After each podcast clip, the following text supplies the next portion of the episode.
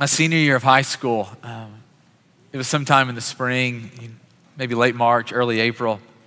Um, I knew that in a couple of weeks I was uh, about to move to Nashville. I was going to go to college. I was going to pursue this uh, degree in theology. And I remember it was kind of a couple weeks before school got out, before I graduated, that I started to like this girl. And so, um, kind of the way that this would go is we'd talk on the phone at night. I'd, when I'd see her out in public, I'd flirt with her. See her at school, I'd flirt with her.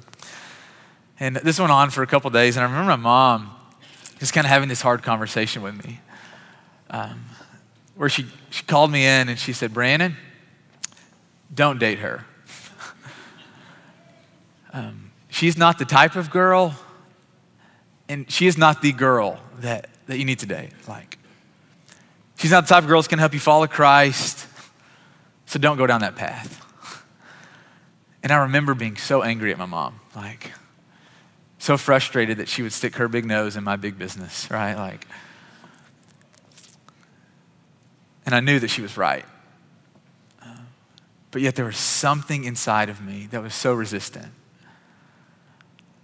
I don't know if you've ever had one of those moments in life before where someone loves you enough to call it like it is in your life. They love you enough to call you to more. Or in their love for you, they, they actually want what's best for you. But isn't it true that it just never feels like that in the moment? It never feels good when someone speaks the hard words into our lives. But the reality is that sometimes we're so hypnotized, like we're so mesmerized by things that will eventually derail us that we need someone in their love for us to speak the hard words to us. What I love about the story that we're going to be in this morning in Mark chapter 10 is that Jesus encounters this guy, and he is a really good guy. I mean, he is a church going, people love this guy, he is rich. And he is so close to fully living his life with God and for God. And in Jesus' love for this man, he won't let this guy settle for an almost life. Christ, in his love for this guy, does not want him to miss out on the amazing adventure, the things that God has planned for him. I want us to jump into the story, Mark chapter 10, starting in verse 17. It's page 707 if you're using one of our Bibles. as Jesus started on his way, a man ran up to him and he fell on his knees before Jesus. Good teacher, he asked, what must I do to inherit eternal life? Why do you call me good? Jesus answered. No one is good except God alone. You know the commandments. You shall not murder. You shall not commit adultery. You shall not steal. You shall not give false testimony. You shall not defraud. Honor your father and mother. Teacher, he declared, all these I've kept since I was a boy. Jesus, the Son of God, looked at him and loved him. He looked at him and loved him. One thing you lack, he said. Go, sell everything you have and give to the poor, and you will have treasure in heaven. Then come follow me. At this, the man's face fell he went away sad because he had great wealth. And so, the first thing that I want us to kind of think about this morning in this story is the man. And here's what I want us to think about when it, in terms of this guy. He is an exceptional human being. Like, I think if we met this guy, we'd all have this thought man, this dude is just a better human being than I am. Like, I don't know if you ever met someone like that. I remember when I first moved to Nashville, there was this um, girl that I went to school with. Her name was Dee Dee. And I remember meeting her, and I felt like Hitler compared to her. Like, there's just some people that you talk to them, you're like, man, they're, they're just better than me, like all the way around. And, and I think that's what we would think about this guy. You know, in their culture, um, you didn't run. In our culture, you don't really do this unless you're training for a marathon or something, right? Like, think about this. When is the last time that you ran towards someone out of excitement for them? you think about this, you, we live in like the music city capital of the United States of the world. It's like you see your favorite musician, you see Matt Carney out in public. Do you act like an idiot and run towards him? or you see Marcus Mariota like walking around Nashville, do you run to him? No, you play it cool, right? You don't want people to think you're stupid. So like you act like you've been there before, right? And yet, the picture in, in real time, what was going on with this guy is that he sees Jesus and he takes off running. Can you picture this? A grown man running in public? Tells us that, that he fell on his knees. And, you know, when's the last time that you saw an important, wealthy person on their knees in public? You see the humility in this guy? You see the excitement in this guy's eyes to encounter Jesus. I love the conversation that he has with Jesus. So he looks at Jesus and he says, Hey, what do I need to do to be saved? Essentially, he asks Jesus, What do I need to do to go to heaven? And if you haven't been there before, this is a question that a lot of us, we wrestle with. That we come here this morning and we, we, kind of go throughout our lives and we just want to know, man, what does it look like for me to really be saved? How do I really step into the kingdom of God? What do, what do I need to do in order to go to heaven? And Jesus looks at this man and he starts telling him about some of the commandments that God had given him. So you go back kind of the first of the Bible, back in the book of Exodus, chapter 20, God had given his people these commandments. And the reason he gave them these commandments is for their good, to, to teach them how to live, to teach them how to live holistically in a way that would bless other people, in a way that would bring honor to God. And so Jesus just starts reeling off these commandments to this guy. He says, You want to know what it, means to be saved? He says, Honor your mother and your father. And don't steal. And don't commit adultery. And don't murder anyone. And you can just picture this guy as Jesus is, is talking. You can just picture a smile coming to his face. It's just Jesus, all those things I've kept since I was a boy. And that word for boy, it, it means uh, around the age 13. So I want you to think about this for a minute. This guy had been earnestly keeping the commands of God since he was 13. What were you doing when you were 13? Did you wake up and you go, okay, today, I'm not going to lie. Today, I'm not going to covet. And I go, this guy was serious about life with God. Like it wasn't just something that he did on Sundays, like it had consumed his life. That when he was going to elementary school, he wasn't thinking about playing basketball. He was thinking about how he could bring glory and honor and praise to God. I go, man, this guy was exceptional. Think about the way that he treated people. That he, he looks at Jesus and he says, All these things I've kept since I was a boy. And you notice that Jesus doesn't say, No, you didn't. Jesus accepts these words. You think about this that, that he didn't commit adultery, he didn't murder. It means that, that he treated people really well, that he treated his girlfriend really well. And he wasn't this envious person, and he wasn't a liar. And he was a good, fair, honest businessman and he honored his mother and his father. And I go, man, we look at this guy and we go, he's got it together. This guy's arrived. Yet, this guy knew there was something more that he wanted. There was something in life that he had yet to take hold of. You see, this guy knew there was something missing in him. And the reason we know that is because he sought out Jesus. No one ever starts seeking out Jesus when you're content in life. You start seeking out Jesus when you realize there's something missing. Think about how crazy this is. This guy is rich, and he's known, and he's popular. He has a great reputation, and the world tells us that if you have those things, you've arrived. That that's like the, the pinnacle of the human experience. That if you have money and you're known and, and you have all these things and you're a good businessman, you have a great reputation, that, that you'll be satisfied. Dave and I were talking this week, and he was telling me about this interview that he heard a couple years ago about Tom Brady. Even you guys know who Tom Brady is, quarterback for the New England Patriots. Um, and they were doing this interview right after he had just won his third Super Bowl. Third Super Bowl. Majority quarterbacks in the NFL never win one Super Bowl. He won, this is after his third. Uh, that same year, he was named the sexiest man alive. uh, he had just married, no kidding, a Victoria's Secret supermodel that same year. You know, all the cards were stacked against him that year. Rough life that he's living. And, and in this interview, after he just won his third Super Bowl, the, the person interviewing looks at him and says, Hey, you know, you just won your third Super Bowl. You've had a great year. You know, you married this amazing woman. You have all the money in the world. Are you satisfied? And he looked at her and he's, he said, No.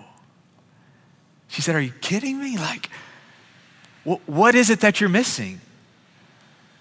And he looked at her on national television and said, I don't know. You see, we see this guy, Mark chapter 10, who has arrived, and yet he's still wanting. There's something still missing in his life. I want us to look at Jesus for a minute. A couple things I want us to think about here that what we see in, in these first five verses about Jesus is that he knows him and he loves him. That Jesus knows this man and he loves this man. So Jesus looks at this guy and, and he says, You know the commandments. It's like, how did Jesus know that this man knew the commandments?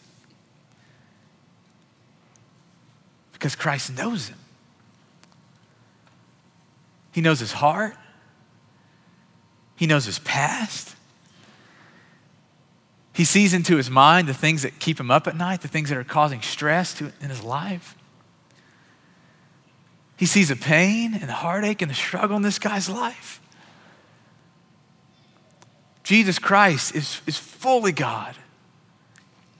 I was reading Job, the book of Job. It's a book kind of in the middle of the Bible. I was reading it a couple weeks ago, and, and I love what he says. He's, he's talking to God, and he says, God, if I, if I go to the heights of the heaven, if I go to the depths of the earth, if I go as far as I can east, if I go as far as I can to the west, you are there and you see me. This picture is that Christ knows him, Christ knows you. He knows the things that are hurting you, the things that are, are, are causing pain, the things that are keeping you up at night. He, he knows you. And He knows me. But it's not that we're just known. We're loved. I love in verse 21, did you notice that? That, that Mark makes it a point to write that, that Jesus looked at him and he loved him. I love that he mentions this because we don't have to wonder at Jesus' motivation or his motives about what he's about to say to this man. You see, Christ, he invites this man all the way into life with him. He looks at this man and he loves him and he knows him and he invites him for his entire life to be consumed with the mission of God. You see, Jesus Christ, in his love for this guy, speaks these words to him. Here was this guy who was so close to fully stepping into, fully surrendering, to fully enjoying the presence and the promises of God. In Jesus Christ, man, remember the day that this guy was born. And he loved him every day of his life. And Christ meets him in this moment, and Christ isn't about to let this moment pass because he doesn't want him to settle. He doesn't want him to miss out on the adventure that God has for him. You know, could there be anything worse than going through this life thinking that we're really living in the kingdom of God, but not really living in the kingdom of God? What a tragedy. But I want us to see the, the love that Jesus has for this man, the love that he has for us. And so, um, I'll tell you the story. I've had a long fear of going to the dentist. I think it's, yeah, Parker's like me too. Um, or maybe you're saying, yes, you do. I don't know, one of those two. Um, I think it stems from somewhere in elementary school. I went to the dentist and had five cavities. And so every time I go back, I'm just like scared to death. And and so um, I just kind of always go to the dentist. I don't know if you're like this, assuming that something's wrong, like assuming I'm going to have a cavity. And so uh, I remember going to the dentist one time. And I, I, noticed that he didn't scan my teeth. You know, they make you bite down on that thing and they take a picture. And I noticed that he didn't do that. That he's just kind of casually looking around in there. He'd take that, that little devil poker thing and he's like poking my teeth. And, and then he looked at me and he just said, You're good no cavities. And I'm telling you, it was like the best moment of my life, like better than the day my son was born. Like there's something about that moment that, just, just kidding about that. But there was something about that moment where like I expected something to be wrong and finding out that it wasn't was just like, oh, yes. I went to a different dentist about six months later. And I remember um, him looking at one of my teeth and him looking at me and going, Hey, you got a real problem. I'm like, What do you mean? He said, Yeah, one of your, When your teeth in the back, it's in really bad shape. And I'm like, How long has this been going on? He's like, Oh, for a long time. I'm like, Wait a minute. Like, I just went to the dentist a couple months ago. He told me nothing was wrong. Like, and I just had one of those moments. And this is what I learned. You know, when something is going on, you don't need someone to, to tell you what you want to hear. Um, you need them to tell you the truth. They need you to, to reveal what's actually going on. You know, this story, um, this is not just some guy that lived a long time ago. Uh, this is about us finding ourselves in this story. About us coming to Jesus and, and letting him be really honest about us. I want to ask us a question, and, and it might be a little painful for, for some of us. What do you really live for? Like when everything is distilled, when, when everything is removed, when Christ pulls back the layers in our lives, what is it at the end of the day that we really want? Is there anything that we love, anything that we trust in, anything that we are consumed with more than Jesus Christ? You know, these are kind of like the hard words from my mom. These are, this is the bad news from the dentist. Like, you guys are mad at me for teaching this. I'm mad that this text is in the Bible, and, and Jesus loves us. Are there things that we love, things that we trust in, things that we are consumed with more than Jesus? You know, our tendency so often when we hear, uh, when we're really honest about that question, our tendency is to be just like this man, to be sad. You see, we have this great ability to see where we are, and yet we know where we're not, where we, we are not where we want to be. And so often we're sad and discouraged, and we leave here and we hang our heads about the things that Christ has revealed to us. Let's keep going. Verse 23 it says, Jesus looked around and he said to his disciples, How hard it is for the rich to enter the kingdom of God. The disciples were amazed at his words. But Jesus said again, Children, how hard it is to enter the kingdom of God. It is easier for a camel to go through the eye of a needle than for someone who is rich to enter the kingdom of God. The disciples were even more amazed, and they said to each other, Who can be saved? You know, Jesus doesn't make this situation any better.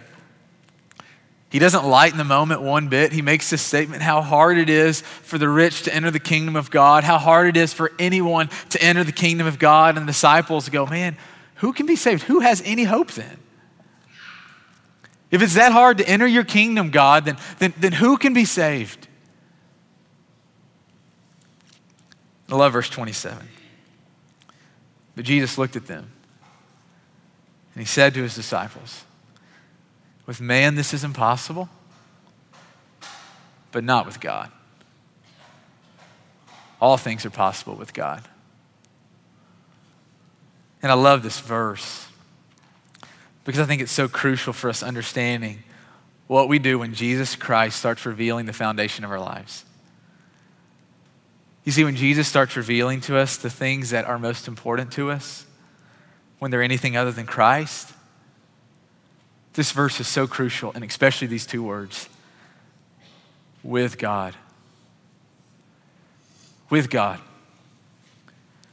With God. Joey, when, when, when Christ starts pulling back the layers of your life, Mike, when he starts pulling back the layers of your life, Mike, and when he starts pulling back the layers in your life, when, when he starts pulling back the, the layers in your life, Tyler and Paul, when he starts pulling back the layers in your life, Caleb, when he starts showing us the things that we're trying to build our lives on, what do we do? with God. You know, we don't leave in shame and disappointment and condemnation and sadness. No, we, we move closer to God. You know, when, when you go to the doctor and they tell you that there's something going on, when you go to the doctor and they tell you that something is wrong, when you have cancer, when you have some disease, we all know that part of the doctor's job is to diagnose. But what's the other part of the doctor's job? to treat, yeah. The doctor doesn't just help us see what's going on, they discover so they can treat it. And yet, how often we miss this with God.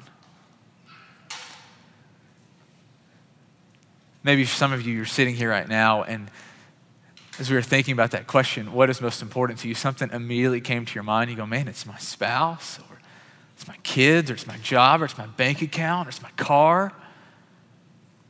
And so often, when, when God really starts showing us what's going on in our lives, our tendency is, is to let Him diagnose us and then to, to, run and to hide our, our, our heads and to bury our heads because we're, we're such terrible people. And we don't stay around to let Him heal us. With God. With God.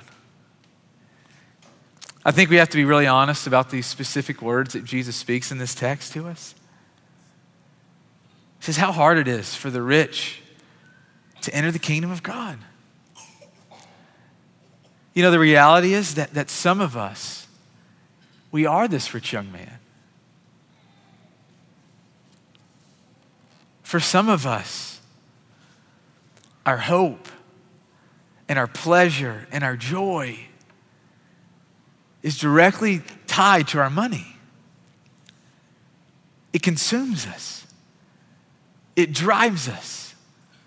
When the curtain is pulled back, at the end of the day, what we're really living for is money, and we have to let this tension sit in our lives. Let's not run from it. Some of us, though, not everyone in this room loves money more than Christ. Some of you, as you look at your life, you go, man, Christ really is the love of my life. And no one sits on the, th- sits on the throne of my heart like Jesus. And you don't have to pretend like you're this rich young ruler. Some of you guys, he's taking you through this 10 or 15 or 20 years ago, and you look at your life and you go, There's nothing I want more than Jesus Christ. There's nothing that I'm living more, living for more than his mission.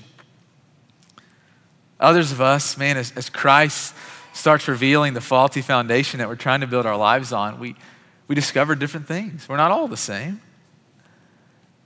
For some of us, man, what do you love more than Christ? What is your hope and your joy and your trust in? For some of us, it's a desire for a spouse. It's all we think about. And I go, man, what is it about that that, that consumes us? And I think the lie that so often we buy into is that, that there is pleasure, there is security, there is joy on the side of marriage that I'm not experiencing right now. This idea that the grass is greener on the other side. And we wake up from sun up to sundown, all we think about is, is getting married, finding that perfect person. For some of us, it's this desire to be known. And this manifests itself in a lot of different ways. It's the reason that you, you're, you're so quick to tell people where you went to school, what your degree is in. You're so quick to tell people how accomplished you are,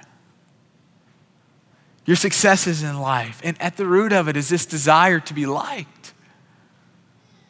This desire to be affirmed for others of us, it's, it is wealth for those of us, like when, when the curtains pull back at the end of the day, that it's really what we're living for. You know, and I find myself in this place so often. I'm not exempt from this. My wife and I live a little outside the city, and so um, a lot of times I, I drive into work, and I kid you not, I can't remember the last time I drove into work. Every day on the way in, there's all these amazing, nice cars, nice vehicles, and I can't tell you the last time um, that I didn't think, man, I would love to drive a nice truck. And there's nothing wrong with, with nice trucks. You have a nice truck, it's awesome. There's nothing wrong with that. But as I started to look into my life, I'm going, why? Like, why do I over and over again have that thought? What is it? I go, why do we constantly think about having a better apartment, a bigger TV, a better house, more in our savings account? You see, Christ in his love for us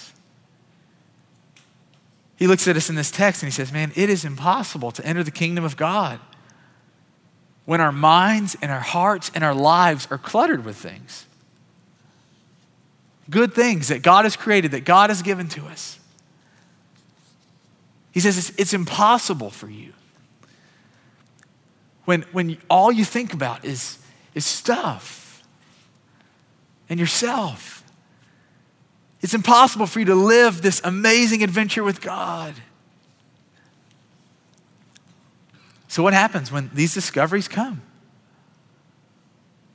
When Christ starts revealing these things that are really that we're trying to build our lives on, we press into God.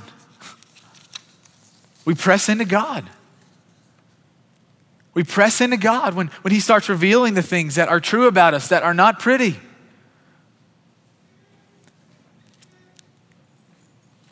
And when we press into Him, what we discover as, as we pray, what we discover as we open the Word, as, as we encounter the living God, is, is that no one lived a more satisfying and fulfilling life than Jesus. That though he was rich in heaven, he became poor on earth for our sake. That he emptied himself of the fame and the glory and the wealth of heaven and he came to earth. I go, Jesus was the first rich young ruler. And we have the courage to come to Him, we go, God, there's, there's something missing in my life. There's something that is lacking. We have the courage to get on our knees and fall before Him and go, God, would you help me know what's, what's missing? And he, he so lovingly speaks to us. Tim, let go of that. And Taylor, let go of that. And Garrett, let go of that. You don't need that money. You don't need that relationship. You don't need that recognition. And in our prayers, we find the one who cheers us on to fully step into the kingdom. The one who doesn't want to take from us, the one who wants to give us the most abundant life with God, with God. When God starts revealing, don't run. Press in. Keep, let's keep going. Verse 28 says, Then Peter spoke up. He says, We have left everything to follow you. I go, May God make that true of us. May God make that true of us as a church family here at Ethos. May this be the story that He is writing in our church, in our lives. Let's keep going. Verse 29, Jesus says, Truly I tell you, no one who has left home, or brothers, or sisters, or mother, or father, or children, or fields for me and the gospel, no one will fail to receive a hundred times as much in this present age homes and brothers and sisters and mothers and children and fields, along with persecutions, and in the age to come, eternal life. But many who are first will be last, and last first. This is the word of God from Mark chapter 10. Guys, the call of Jesus on our lives, the call to be his disciples, is a complete claim on our lives. Not just on our Sundays, and not just in the way that we um, conduct our business, and not just in how we treat people. No, Jesus and the advancement of the gospel to people who have not heard of Jesus, to the person sitting right next to you in the cubicle at work, the person that, that sits right beside you in your chemistry class, people who have not experienced the kindness People who have not experienced the forgiveness. People who have not experienced the love of Jesus Christ. And this is what we were made for. As the people of God, we were made to be people that live the entirety of our lives walking with God in the closest intimacy that we can even enjoy in life. And we were made to help other people step into this life with God. And I want to just say this that there is a joy that comes from walking with God. There is a joy that comes from hearing from God, not just in these big moments in life, but in everyday life. There's a joy that comes from being locked into the Holy Spirit that is found nowhere else than in Jesus Christ. There is a bond that exists between people who are living on mission a bond of encouragement and support and love that you will not find should we choose to keep hanging on to these things in our lives. You see, Christ, because he loves us, is inviting us into the fullest life that we can live. He looks at us and he says, Man, Andrew, when your life is uncluttered and devoted to Jesus and the gospel, there's abundant life there and Taylor and Aaron and Drew and Megan, when, when, when your life is uncluttered, when, when you wake up and you think about Christ and all the things that you're thinking about is, is how you can share the gospel with people who don't know Jesus, when, when that is the heartbeat of your life, you're living abundant, saved life at its fullest. And it doesn't mean the hard things aren't going to come. But Christ looks at us and he goes, Brandon, don't settle for a lesser than life. Don't coast through this life thinking about lesser than things. In my own life, I just, I just feel this. I, I've experienced it. There's a difference when Brandon Steele is living an uncluttered life. When the aim of my life is to walk with God and to share the gospel. When it's not just something I do on Sundays, when it consumes my life, I am a different person. And Christ longs for us to be free. Not just as individuals, but as a church. So that when people who don't know Jesus, when, when they encounter us, they go, man, there's, there's something different about your life. That the way you spend your money, the way you spend your weeknights, the, the way that you treat girls, the, the, there's something intrinsically different about the way that you live than the way I live. And Christ is inviting us into this abundant life. Christ loves us. He loves us. He loves us. He loves us. He loves us. So, what do we do with this text? What do we do with these kind of hard words? These uncomfortable words. Here in just a minute, Adam's going to get back up and lead us some more songs and worship we're going to take communion. There's bread and there's juice scattered all over the room. And I encourage you to, to go with whoever it is that you came with. If you didn't come with someone, man, invite the person that you're sitting next to.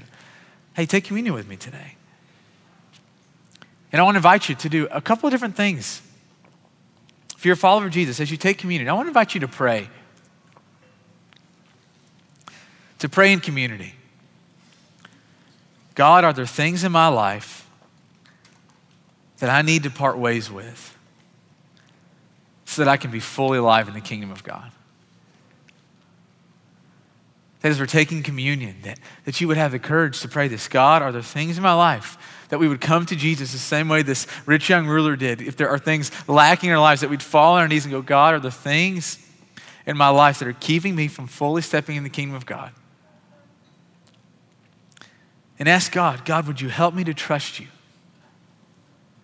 as I let go of them? So we're asking him two things God, would you show me? And then would you help me to let go? And I invite you that we're in this together. I invite you, the second thing is to, to share this with someone. And so you might have a, the Holy Spirit might reveal something in your time of communion and prayer, or it might be Tuesday morning on the way into work where God's going to help you see the thing that you're trying to build your life on, the thing that you're really living for. And I hope that in that moment you see that Jesus is doing this for his love for us because he doesn't want us to, to almost get it. He doesn't want us to, to, to just taste this life. He wants us to feast in this life, to fully come alive.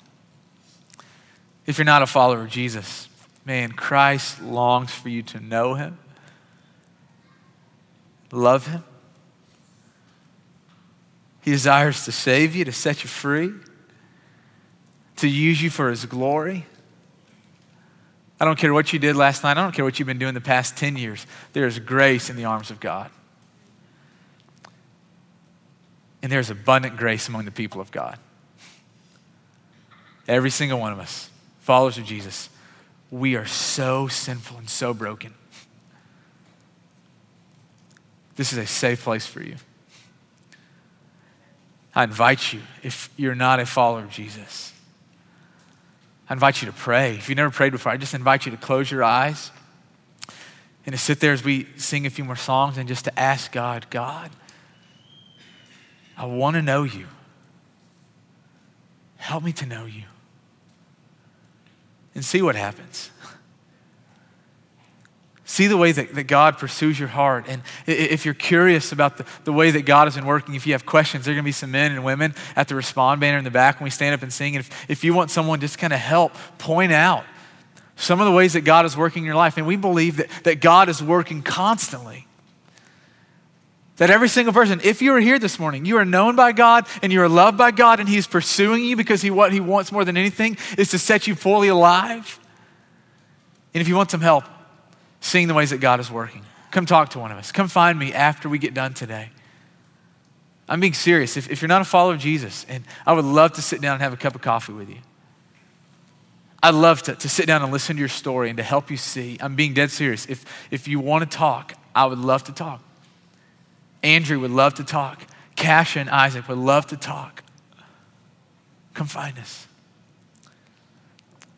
My mom spoke those words to me. I listened to her. I didn't date that girl. Thank you, Mom. Um, will we have the courage? Will we have the humility to receive the words from God? To trust Him? Let's pray.